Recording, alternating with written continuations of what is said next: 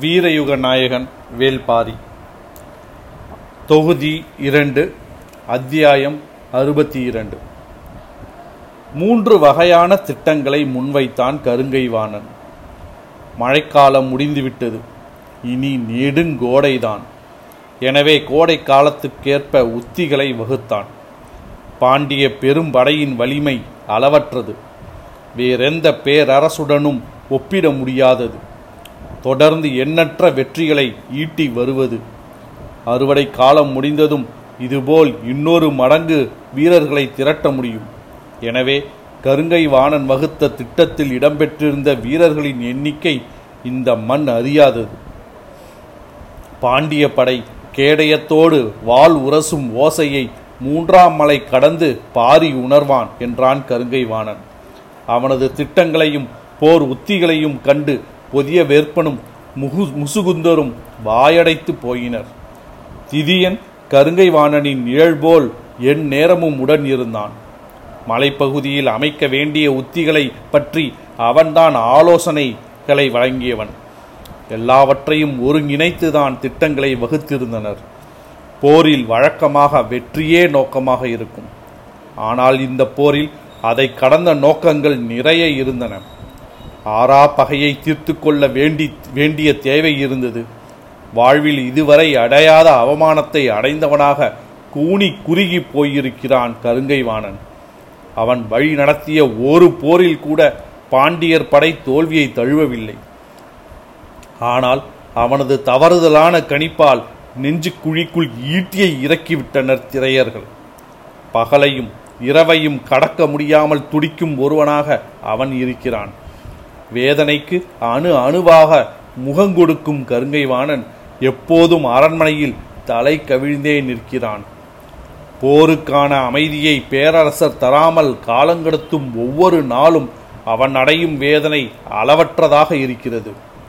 இந்த முறை வகுக்கப்பட்டுள்ள திட்டத்தை பேரரசர் ஏற்றுக்கொள்வார் என்ற நம்பிக்கையுடன் இருந்தான் அவன். நேற்று மிக நீண்ட நேரம் வைகையின் தென்துறை நிலைமாடத்தில் இருந்த பேரரசர் அதன் பிறகு யாரையும் சந்திக்கவில்லை. காலையில் அவரின் வருகைக்காக இளவரசனும் முசுகுந்தரும் கருங்கைவாணனும் காத்திருந்தனர். நீண்ட நேரத்துக்கு பிறகு பேரரசர் வருகை தந்தார். அவரது முகத்தை மகிழ்வோடு எதிர்கொள்ள இன்னும் யாருக்கும் துணிவு வரவில்லை. வணங்கி வரவேற்ற அவர்கள் குனிந்த தலையை நிமிர நீண்ட நேரமானது. கருங்கைவாணன் போருக்கான மூன்று விதமான திட்டங்களையும் விளக்கினான்.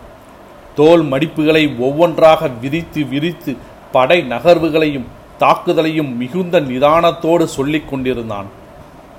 ஆனால் பேரரசர் கவனமாக கேட்பதைப் போல் கூட காட்டிக்கொள்ளவில்லை அவரின் கண் அசைவுகள் எல்லாவற்றையும் எளிதில் கடந்து போய் கொண்டிருந்தன. யாராலும் அவரை புரிந்து கொள்ள முடியவில்லை. அவர் எதிர்பார்ப்புதான் என்ன என்பது விளங்கிக் கொள்ள முடியாததாக இருந்தது. அவர் அடுத்த பணிக்காக அவையை விட்டு நீங்கிய போது கருங்கைவாணனும் பொதிய வேற்பனும் கூனி குறுகி போயினர். முசுகுந்தர் கலங்கிய முகத்தோடு அவருக்கு பின்னால் போய்க் கொண்டிருந்தார். முன்பு போல் கலங்கி போயிருக்கவில்லை பொறுசுவை. அவளின் முகம் தெளிவு கொண்டிருந்தது. காலம் எல்லாவற்றையும் கற்றுக் கொடுக்கும். கற்றுக்கொள்ளும் சுவை அறிந்தவ அறிந்தவளுக்கு கணக்கின்றி கற்றுக் கொடுக்கும்.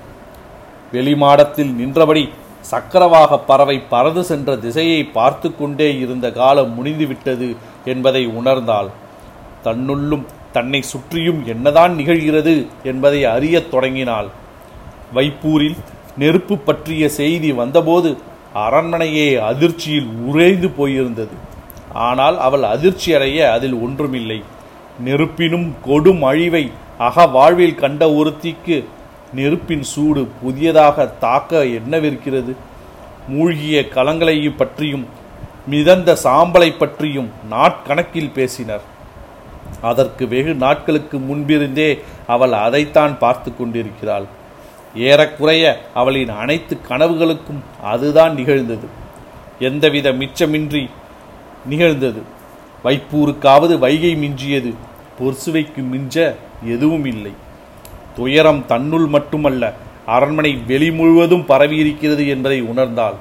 குலசேகர பாண்டியனும் புதிய வெப்பனும் சூழ்கடல் முதுவனும் ஒரு சேர மனமுடிந்து கிடப்பதாக கேள்விப்பட்டாள். மேல் மாடத்தில் வீற்றிருந்த அவளை வைகையின் இளங்காற்று தழுவி கடந்தது. நெருப்பும் துயரமும் தன்னை நோக்கி வர மறுப்பதை அறிந்தபோது வைகை நெருக்கமாக இருப்பதாக உணர்ந்தாள். அழிவு நீக்கமர நிகழ்ந்துவிட்டது. மன விழாவின் நினைவு பரப்பெங்கும் துயரம் பரவிக்கொண்டிருப்பதை பற்றி எல்லோரும் பேசிக் கொண்டிருந்தனர். எல்லாவற்றையும் அமைதியுடனும் கவனித்தபடி இருந்தால் நீண்ட தனிமை அவளுக்கு தேவைப்பட்டது. தனித்திருத்தல் அவளின் இயல்புக்கு முற்றிலும் மாறானது. ஆனாலும் அதற்குள் புகுந்தாள். நீண்ட நாட்களாக சுகமதியை கண்டு பேசவில்லை. மாதங்கள் சில ஓடிய பிறகு இப்போதுதான் சுகமதியை அழைத்து வர சொல்லி பனைப்பெண்களை அனுப்பினாள். பின்தொடர்ந்து போன முசுகுந்தர் விரைந்து நடந்து அவரை அணுகவும் முடியாமல் மிகவும் பின்தங்கியும் விடாமல் நடந்து வந்தார். அதாவது பேரரசுக்கு பின்னால் அமைச்சர் நடந்து வருகிறார் என்பதை பேரரசர் உணரக்கூடிய நிலையில் வந்து கொண்டிருந்தார். முசுகுந்தரின் மனம் பேரரசரை புரிந்து கொள்ள இடைவிடாது முயன்று கொண்டிருந்தது. வைப்பூரில் நிகழ்த்தப்பட்ட தாக்குதலால் பாண்டிய நாட்டின் புகழில் நிரந்தரமான கரை விழுந்துவிட்டது என்று பலரும் பேசுகின்றனர். அதை செய்தவர்களை அழித்தொழித்தால் மட்டுமே இந்த கரையை அகற்ற முடியும். பேரரசரின் புகழை நிலைநாட்ட முடியும். ஆனால் பேரரசர் ஏன் தாக்குதலுக்கான அனுமதியை கொடுக்க மறுக்கிறார்? வைப்பூர் துறைமுகத்தை புதுப்பிக்கும் பணியை உடனடியாக செய்ய வேண்டும்.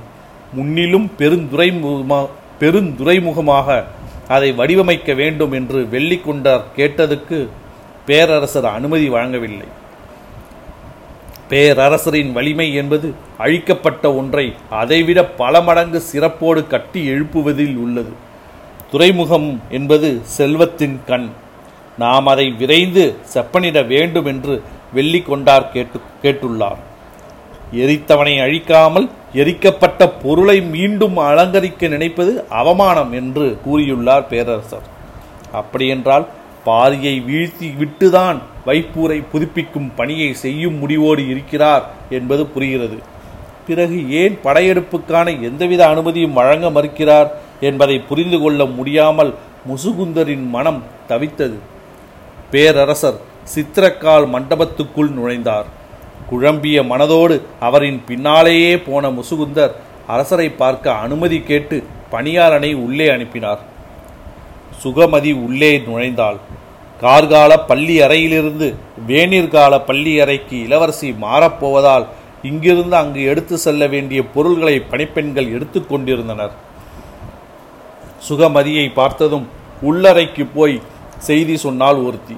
உள்ளிருந்த பொர்சுவை மாளிகையின் நடுமடம் மண்டபத்துக்கு வந்தாள். வேலை செய்து கொண்டிருந்த பணிப்பெண்கள் இடம் விட்டு வெளியேறினர். நடுவில் இருந்த பெருங்கட்டிலில் பட்டு மெத்தை படுக்கையின் மீது செந்நிறப்பட்டால் வடிவமைக்கப்பட்ட எளிமையிற் போர்வை ஒழுங்கற்று மடிப்போடு கிடந்தது. அதை பார்த்து கொண்டிருந்த சுகமயதியின் கண்கள் சட்டென திரும்பி உள் நுழையும் பொற்சுவையை பார்த்தன. பார்த்த கணத்தில் இயல்பான பேச்சு தொடங்கியது. கார்காலம் முடிந்துவிட்டது. எனவே வேணிற்கால பள்ளியறைக்கு இளவரசி இடம்பெயர்வது அரண்மனை வழக்கமாம். அதற்கான வேலைகள் நடந்து கொண்டிருக்கின்றன. சுகமதி என்றாள். சற்றே மெல்லிய குரலில் எல்லாம் வழக்கப்படிதான் நடக்கின்றனவா? என்று கேட்டபடி இடப்புறமாக திரும்பி ஒழுங்கற்ற போர்வை மடிப்பை பார்த்தாள் சுகமதி. அசட்டு சிரிப்போடு பொர்சுவை சொன்னாள். நானும் உன்னை போல்தான் நினைத்தேன். இதே கேள்வியை எனக்குள் கேட்டுக்கொண்டேன். சுகமதிக்கு புரியவில்லை. எல்லாம் வழக்கப்படி நடக்கின்றனவா? அது அப்படி நடக்கவில்லையே என முடிவு செய்து உள்ளுக்குள் மகிழ்ச்சி அடைந்தேன். ஆனால் காலம் தாழ்த்திதான் உணர்ந்தேன். எல்லாம் வழக்கப்படிதான் நடக்கின்றன. சுகமதி கேட்டதின் பொருள் சற்றே வெளிப்படையாகத்தான் இருந்தது. ஆனால் பொர்சுவை சொல்வதற்குள் என்ன பொருள் இருக்கிறது என்பது புரியவில்லை. வெளிப்படையாகவே கேட்போம் என்று சுகமதிக்கு தோன்றியது.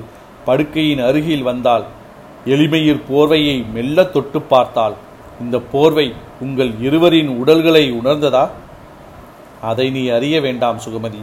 என்னைப் போல் நீயும் சிக்கிக்கொள்ள நேரிடும். பழைய சுகமதி என்றால் தலை கவிழ்ந்து சொற்களை உள்வாங்கி நிதானமாக அடுத்த வினாவை கேட்டிருப்பாள். ஆனால் இப்போது அப்படியல்ல.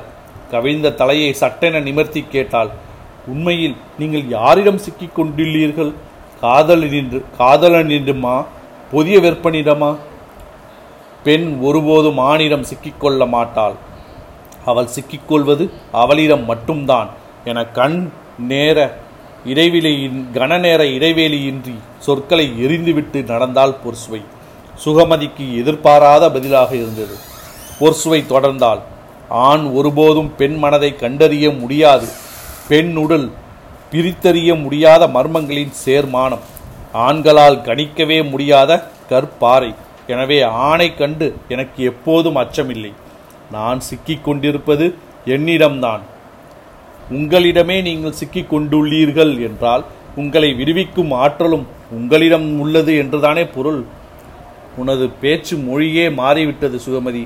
முன்னிலும் தெளிவாக பேசுகிறாய் என்று சுகமதியை வெகுவாக பாராட்டினாள். ஆனால் அவளின் சிக்கல் என்னவென்று மட்டும் சொல்லவில்லை. பொற்சுவையின் பின்னால் நடந்தபடி இருந்த சுகமதி தான் எழுப்பிய கேள்வியிடமிருந்து மட்டும் நகரவில்லை.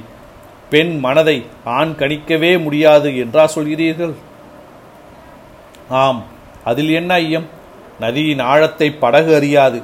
நீரின் போக்கில் நகர்வதே அதற்கு இன்பம் பயக்கக்கூடியது. அதன் தேவையும் அதுதான். எல்லா ஆண்களையும் அப்படி சொல்லிவிட முடியுமா? ஆண் என்ற வடிவத்துக்கு விதி விலக்குகள் இல்லை சுகமதி. அதிர்ந்தால் அவளது முகம் பொர்சுவை சொல்வதை ஏற்றுக்கொள்ள முடியாமல் திணறியது. நீளம் என்பது வானத்தின் விதி அல்ல இயல்பு. விதியாக இருந்தால் விதி விலக்கு இருக்கும். இயல்பாக இருந்தால் சுகமதி திகைத்து நின்றாள். காரணம் புரியாத திகைப்பிலும் குழப்பத்திலும் இருந்தது குழப்பத்திலும் இருந்து முசுகுந்தர் மீளவில்லை. உத்தரவுக்கு கட்டுப்பட்டு நீண்ட நேரம் காத்திருந்தார். பேரரசரின் அழைப்பை பணியாளன் வந்து சொன்னான். உள்நுழைந்தார் முசுகுந்தர். பேரரசரை பார்த்துவிட்டு சிலர் வெறியேறினர். அவர்கள் யாரென முசுகுந்தரால் அறிந்து கொள்ள முடியவில்லை. யாராக இருக்கும் என்ற சிந்தனையிலேயே பேரரசரின் முன் வந்து நின்றார். வந்து நின்ற கணத்தில் பேரரசர் கேட்டார் நான் செய்த பிழை என்ன அமைச்சரே? அழுத்தி கொண்டிருந்த கட்டி வெடித்ததை அழி அழுத்தி கொண்டிருந்த கட்டி வெடித்ததை போல் இருந்தது. இந்த கேள்வியை கூட இத்தனை நாள் அவர் கேட்கவில்லை. வாழ்க்கையை முழுவதும் சந்தித்திராத அவமானத்தை இந்த காலத்தில்தான் முசுகுந்தர் சந்தித்தார். வைப்பூரின் அழிவுக்கு பிறகு ஒற்றை கேள்வி கூட அவர் கேட்கவில்லை. அந்த பெரும் அழிவை நேரில் பார்த்தவர் முசுகுந்தர் தான். எதையும் கேட்க மறுத்ததன் மூலம் உருவான நிராகரிப்பை அவர்களை அவரால் தாங்கிக் கொள்ளவே முடியவில்லை. இப்போதாவது கேட்டாரே என்று சற்றே ஆறுதலுடன் சொன்னார். தேவாங்கை கொண்டு வந்தவர்கள் எல்லாம் திரையர்கள் தானா என்பதை சோதிக்க தவறியது. இல்லை திரையர்கள் வீழ்ந்து விட்டார்கள் என்று கருங்கைவாணன் சொல்லியதை நம்பியது. பேரரசரின் எண்ணம் எவ்வளவு உள்ளோடியதாக இருக்கும் என்பதை நன்கு தெரிந்த முசுகுந்தரே முதல் கேள்வியிலேயே மூச்சு முட்ட நின்றார். பேரரசர் தொடர்ந்தார். படை வீரர்கள் தாம் தோற்றவுடன் வீழ்வார்கள். குலம் காக்கும் போராளிகள் ஒருபோதும் வீழமாட்டார்கள் கடைசி கணத்திலும் வெகுண்டெழுவார்கள். பேரரசின் சொல் முசுகுந்தருக்கு எந்த சொல்லையும் விட்டு வைக்கவில்லை. வெற்றி என்பது போர் வீரர்களாலும் போர் உத்திகளாலும் நிகழ்வது என்று நம்புகிறான் கருங்கைவாணன். இல்லை இறுதியாக அது கனிவது எதிரி அது கனிவது எதிரி தரும் வாய்ப்பில்தான். எதிரியையே நம்மால் கணிக்க முடியாத போது அவன் தரும் வாய்ப்பை நம்மால் எப்படி அறிய முடியும்? இயல்பாக அமைந்த வாய்ப்புகள் அல்ல திட்டமிட்டே உருவாக்கப்பட்ட வாய்ப்புகள் என்றால் சுவை. சுகமதி அதிர்ச்சி நீங்காமல் அவள் சொல்வதை பா கவனித்தாள். மணவிழா காலத்திலும் மனம் முடிந்த பிறகும் இளவரசர் நாட்டிய பெண் நீலவல்லியுடன் மட்டுமே இருந்தார். எனது அருகில் வராதது எனது தேவையாகவும் இருந்தது. எனவே அந்த நாட்களை எனது விருப்ப நாட்களாக அமைத்து கொண்டேன். நான் நானாக இருப்பதால் கிடைக்கும் இன்பம் பறிக்கப்படாமல் இருந்தால் மகிழ்ச்சிதானே? அந்த மகிழ்ச்சி எல்லையின்றி நீடித்தது. ஆனால் உள்ளுக்குள் ஒரு ஐயம் உருவாகியபடி இருந்தது. எல்லாவற்றுக்கும் விதி செய்துள்ள இந்த பேரரசில் இதற்கு மட்டும் விதியின்றி இருக்காதே? விதியை மீறி செயல்பட வாய்ப்பில்லையே என தோன்றியது. சிறிது சிறிதாக விசாரித்தேன். அரண்மனை போல உண்மைகள் எளிதில் ஒழுகும் இடம் வேறுண்டா என்ன? முழு உண்மையும் வெளிப்பட்டது. பொர்சுவை என்ன சொல்ல வருகிறாள் என்பதை திகைப்போடு கவனித்தாள் சுகமதி. இளவரசனுக்கு மனைவி மீது காதல் கூதாடு கூடாது. அது நாணத்தக்க நடத்தை. காதல் மரியாதையை உருவாக்கும். மரியாதை பணிவை உருவாகும். மனைவியிடம் பணிவது போல் இழி செயல் இன்னொன்று இல்லை.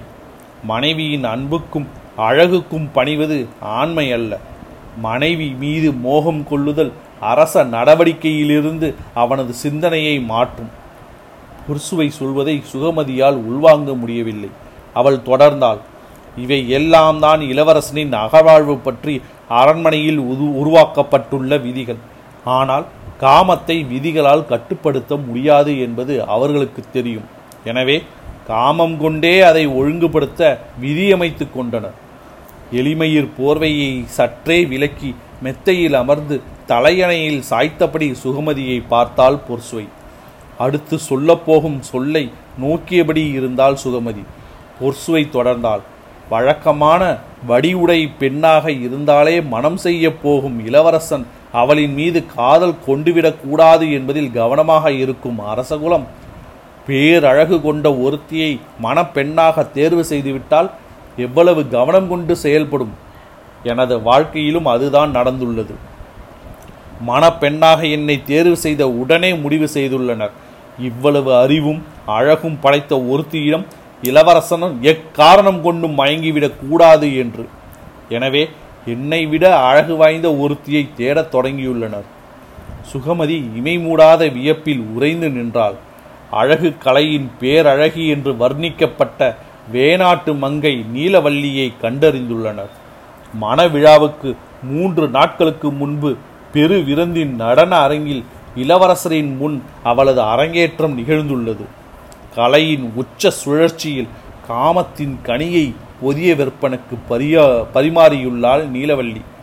திருமணத்துக்கு முன் விருந்தினரோடு நாட்டியம் காண அரசியார் என்னை அழைத்ததாக நீ வந்து சொன்னாய் அல்லவா அதை இயல்பான நிகழ்வாக நாம் நினைத்தோம். அது இயல்பாக நடந்ததல்ல. முன்னேற்பாட்டோடு இளவரசனுக்கும் தெரியாமல் நடத்தப்பட்டது. கலையின் வழியாக ஆணுக்குள் இறங்குபவள் இயல்பாகவே அடி ஆழம் வரை இறங்க முடியும். அப்படித்தான் அவள் அவனுக்குள் திட்டமிட்டு இறக்கப்பட்டுள்ளாள். அரண்மனையில் மணவிழா என்பது மணப்பெண்ணை சுற்றி மட்டும் நடப்பதல்ல. அதற்கு எதிர் திசையில் இன்னொரு பெண்ணையும் சுற்றியும் நடக்குமாம். மணப்பெண்ணின் வாசனையை நுகர்வதற்கு சற்று முன் இன்னொருத்தியின் வாசனையில் அவன் கரைக்கப்படுகிறான். அந்த வாசனையிலிருந்து அவன் மீள நெடுங்காலமாகும். அக்கால இடைவெளி இயல்பாகவே மணப்பெண்ணின் மீதான புதுமையை உள்ளுக்குள் உதிர செய்துவிடும். கேட்டுக்கொண்டிருக்கும் சுகமதி என்ன ஆகிறாள் என்பதை கூட பார்க்க புர்சுவை ஆயத்தமாக இல்லை. அவள் பேசியபடியே இருந்தாள். பேச்சை இழந்து நின்றார் முசுகுந்தர். போர் என்பது எதிரியின் மீது தொடுக்கும் ஓர் ஆயுதம்தான். அதுபோல வலிமையுடைய வேறு பல ஆயுதங்களும் இருக்கின்றன. நான் அவற்றை உருவாக்கி கொண்டிருக்கிறேன் என்றார் பேரரசர். பேரரசரின் அமைதிக்கு காரணம் சிறிது சிறிதாக முசுகுந்தருக்கு புரிய தொடங்கியது. அவர் பல வழிகளில் இயங்கிக் கொண்டிருக்கிறார். புதிய வழிமுறைகளையும் அதற்கான மனிதர்களையும் அவர் கண்டறிந்து விட்டார் என்பது தெரிகிறது. ஒரு முறை பாதிப்பை உருவாக்கிவிட்டால் அனைவரின் மீதிருக்கும் நம்பிக்கை எப்படி பொய்த்து போகிறது என்பதை வெட்கத்தோடு ஏற்றுக்கொள்பவரா கொள்பவராக முசுகுந்தர் தலைகவிழ்ந்து நின்றார். பேரரசர் தொடர்ந்தார். இம்மண் காணாத பெரும்படையோடு நிற்கும் கருங்கைவாணன் நான் ஏவப்போகும் ஒற்ற ஆயுதம்தான். அதை பொருத்தமான நேரத்தில் பயன்படுத்துவேன். ஆனால் மற்ற ஆயுதங்களை உருவாக்க சற்றே காலம் தேவைப்படுகிறது. அதன் பொருள் நான் தேவைப்படவே இல்லை என்பதல்ல எப்போது என்பதை அவர்கள் முடிவு செய்கிறார்கள். கலங்கி போயிருந்த சுகமதி அவள் பேச்சை உள்வாங்கும் வலிமையற்று நின்றாள். பொருத்தமான நேரத்தில் பயன்படுத்த சொல்லி உத்தரவிடப்பட்டதால் சில நாட்களுக்கு முன் அவர் இங்கு வந்தார். சொல்லி நிறுத்தினாள் பொர்சுவை என்ன நடந்து நடந்தது? என கேட்க சுகமதிக்கு துணிவு வரவில்லை. அமைதியானார் ஆனால் பொர்சுவையிடமிருந்தும் எந்த சொல்லும் வரவில்லை. அமைதியே நீடித்தது.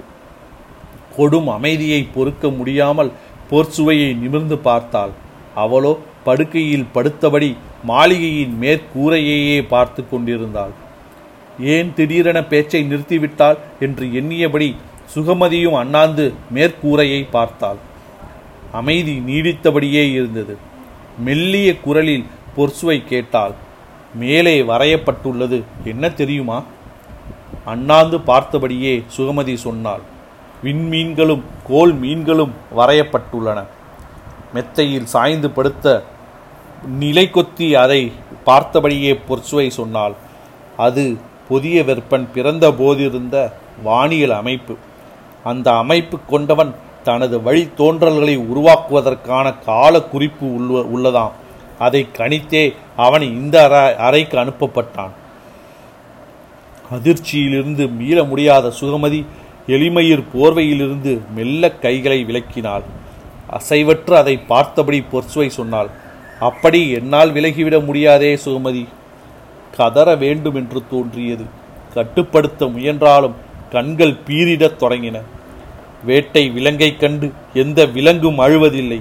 சுகமதி வேட்டையின் ஒரே விதி போராடுதல் மட்டும்தான். சொல்லியபடி படுக்கையிலிருந்து எழுந்தாள். நள்ளிரவுக்கு பிறகு திடீரென எனது அறைக்குள் அரண்மனையின் முதுபெண்கள் நுழைந்தனர். விளக்குகள் எல்லாம் ஏற்றப்பட்டன. ஆழ்ந்த தூக்கத்தில் இருந்த நான் திடுக்கிட்டு எழுந்தேன். விளக்கொலியில் கண்கள் கூசின. எனது உடலை அவர்கள் சடங்கு பொருளாக்கினர். முதலில் என்ன நடக்கிறது என்பதை என்னால் புரிந்து கொள்ள முடியவில்லை. சிறிது நேரத்தில் புரிந்து கொண்டேன். முற்றிய தேரலின் கடிமணம் காற்றில் மிதந்து வந்தபோது அவர்கள் எல்லோரும் அறையை விட்டு வெளியேறினர். எனது உடலை இவர்கள் என்ன செய்து வைத்திருக்கிறார்கள் என்பதை குனிந்து இங்கும் அங்குமாக பார்த்து கொண்டிருக்கும் போது மூச்சற்று எனது முகத்தில் பட்டது. மூச்சு காற்று எனது முகத்தில் பட்டது. பேரரசர் சொல்லும் ஒவ்வொரு சொல்லும் அடுத்தடுத்து வந்து முகத்தில் அரைந்து கொண்டிருந்தது. இதுவரை கருங்கைமானன் நடத்திய அனைத்து போர்களிலும் பாண்டிய நாடு வெற்றி பெற்றது என்பது உண்மை. ஆனால் அவை அனைத்தும் படையின் வலிமையால் அடையப்பெற்ற வெற்றியே. தளபதியின் வலிமையாலும் தந்திரத்தாலும் அடைந்த வெற்றியென எதுவும் இல்லை திரையர்களை வெற்றி கொண்டதற்கு திதியனே காரணம். பேரரசர் இதை சொல்வது எதற்காகவென முசுகுந்தரால் புரிந்து கொள்ள முடியவில்லை. ஆனால் சொல்லை அத்துடன் நிறுத்திய பேரரசர் எழுந்து முசுகுந்தரை ஒரு பார்வை பார்த்தபடி அவை விட்டு அகன்றார். இந்த சொல்லுக்கு என்ன பொருள்? இந்த பார்வைக்கு என்ன பொருள்? கருங்கைவாணன் புதிய போதிய திறமை கொண்டவன் அல்ல என்று சொல்கிறாரா? அல்லது அவனை மட்டுமே நம்பி படை நடத்த முடியாது என்று சொல்கிறாரா? திதியனின் தந்திரத்தை பாராட்டுகிறாரா? அவன் பயன்படுத்திய இந்த சொற்கள் சொற்களின் வழியாக நான் புரிந்து கொள்ள வேண்டியது என்ன? மற்றவர்களுக்கு நான் சொல்ல வேண்டிய செய்தி என்ன? இப்போது கருங்கை வாணனால் தீட்டப்பட்டுள்ள இந்த எந்த திட்டமும் தகுதியான திட்டமில்லை என்பதைத்தான் அவர் சொல்லிக் கொள்கிறது. சொல்லிச் செல்கிறாரா? சிந்தித்தபடியே நீண்ட நேரம் அந்த இடம் விட்டு அகலாமல் அப்படியே நின்றார் முசுகுந்தர். எவ்வளவு நேரம்தான் அப்படியே நிற்பாய் வா என கைப்பிடித்து இழுத்தாள் பொர்சுவை உயிரற்ற ஒருத்தியாய் அவளின் இழுபை இழுவைக்கு உடன் போனாள் சுகமதி. பரவி கிடப்பது அடர் இருளென்றாலும் அதிகாலையில் செவ்வொளி பரவத்தானே செய்யும் முழுமையாக வேட்டையாடப்பட்டதாக உணர்ந்த பிறகுதான் இன்னொன்றையும் உணர்ந்தேன். சுகமதியின் உயிரற்ற கண்கள் அவளை நோக்கி மெல்ல புருவம் உயர்த்தின. எவ்வளவு வேட்டையாடப்பட்டாலும் என்னிடம் இருக்கும் எதையும் எடுத்து சென்றுவிட முடியாதல்லவா? மறுநாள் காலை நிலை கண்ணாடி முன் வெகுநேரம் நின்றேன். மெல்ல புன்னகைத்து பார்த்தேன். எனது புன்னகை என்னிடம்தான் இருந்தது. நான் எதையும் இழக்கவில்லை என்று உணர்ந்தபோதுதான் என்னை வேட்டையாட முடியாது என்பதையும் உணர்ந்தேன். பேசியபடியே கைப்பிடித்து இழுத்துக்கொண்டே படிகளில் ஏறினாள். எங்கே அழைத்து செல்கிறாள்? என்ற குழப்பத்திலே வந்தாள் சுகமதி. மேல் நிலையில் இருக்கும் ஓர் அறைக்குள் நுழைந்ததும் சொன்னாள் இதுதான் வேநீர் கால பள்ளியறை. பொர்சுவை சொன்னதும் சட்டென தலை நிமிர்த்தி மேற்கூரையை பார்த்தாள் சுகமதி. அங்கேயும் வானியல் காட்சிகள் வரையப்பட்டிருந்தன. நெற்றியில் வடிந்த வியர்வையை துடைத்தபடி பொர்சுவையை பார்த்தான் இது நான் பிறந்த வானியல் அமைப்பை குறிக்கும் ஓவியம்.